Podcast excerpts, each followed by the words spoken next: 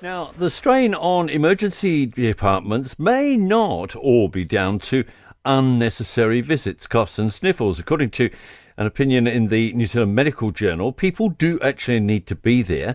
The proportion of more urgent cases has gone up, and so hospitals need to be better equipped. With us now, Medical Director at Northcare Accident and Medical, Peter Boot, to try and get a little bit further under this. Peter, good morning.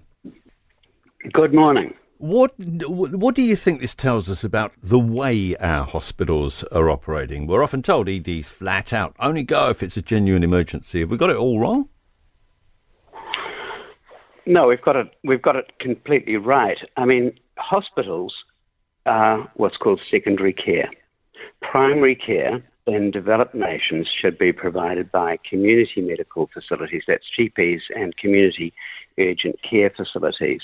And then when they can't manage something or somebody needs special tests or to stay in or to have, uh, or, or it's a big thing, big, uh, you know, serious illness, serious injuries and so on, then they should go to secondary care.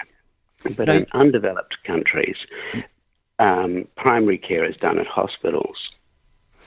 Okay, so uh, in a way, we're, we're, we're being a bit pri- we're under, undeveloped. Uh, units like yours, you've got what about nine or ten doctors, something like that.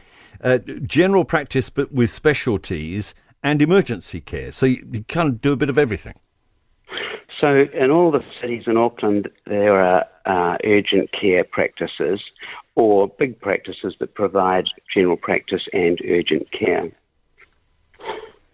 So, so in, an, uh, in, an, ideal world, how would you reorganise our system for it to be more? Well, efficient? this article, this article, which, which is a viewpoint and has been shown in the medical journal, somebody has become excited because the new government is going to release some more money to try to improve urgent urgent care basically for the community and they've and the hospital thinks oh goodness there's some money coming up let's try and grab that and let's say that New Zealand is no worse than the rest of the world. Well, when you look at the rest of the world, you know, that's including Africa, Brazil, India, and all these places. But we would rather be like Sweden and, and other places where um, medical care is a lot more um, organized and, um, and community focused. Are you hearing the right noises from the new minister about where things are going? Well, we haven't heard any really good. We're, we're, we're, we're uh, pleased to have Shane, and we think that he's probably got his head in the right place. But we haven't heard any anything at all definite yet. So, what would you change if if you could wave a magic wand to make it more efficient? Well, basically, the big problem in New Zealand is primary care. That's GPs and uh, community urgent cares is so poorly funded now, it's falling over. You've got uh, the latest statistics show that 30% of general practices are technically insolvent, insolvent yep. at the moment. And that means that, and doctors are leaving, and about a, a half of the workforce are older or planning to retire in the next little while. So there's an absolute crisis in primary care.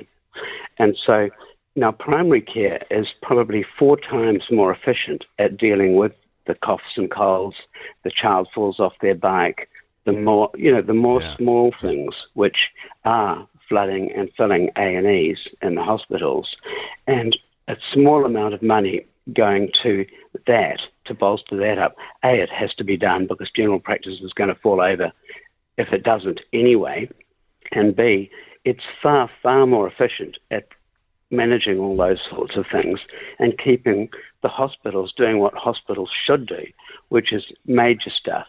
Yeah, yeah. Understand where you're coming from. Peter Boot, who is medical director, Dr. Peter Boot at Northcare Accident and Medical. For more from Early Edition with Kate Hawkesby, listen live to News Talk ZB from 5 a.m. weekdays or follow the podcast on iHeartRadio.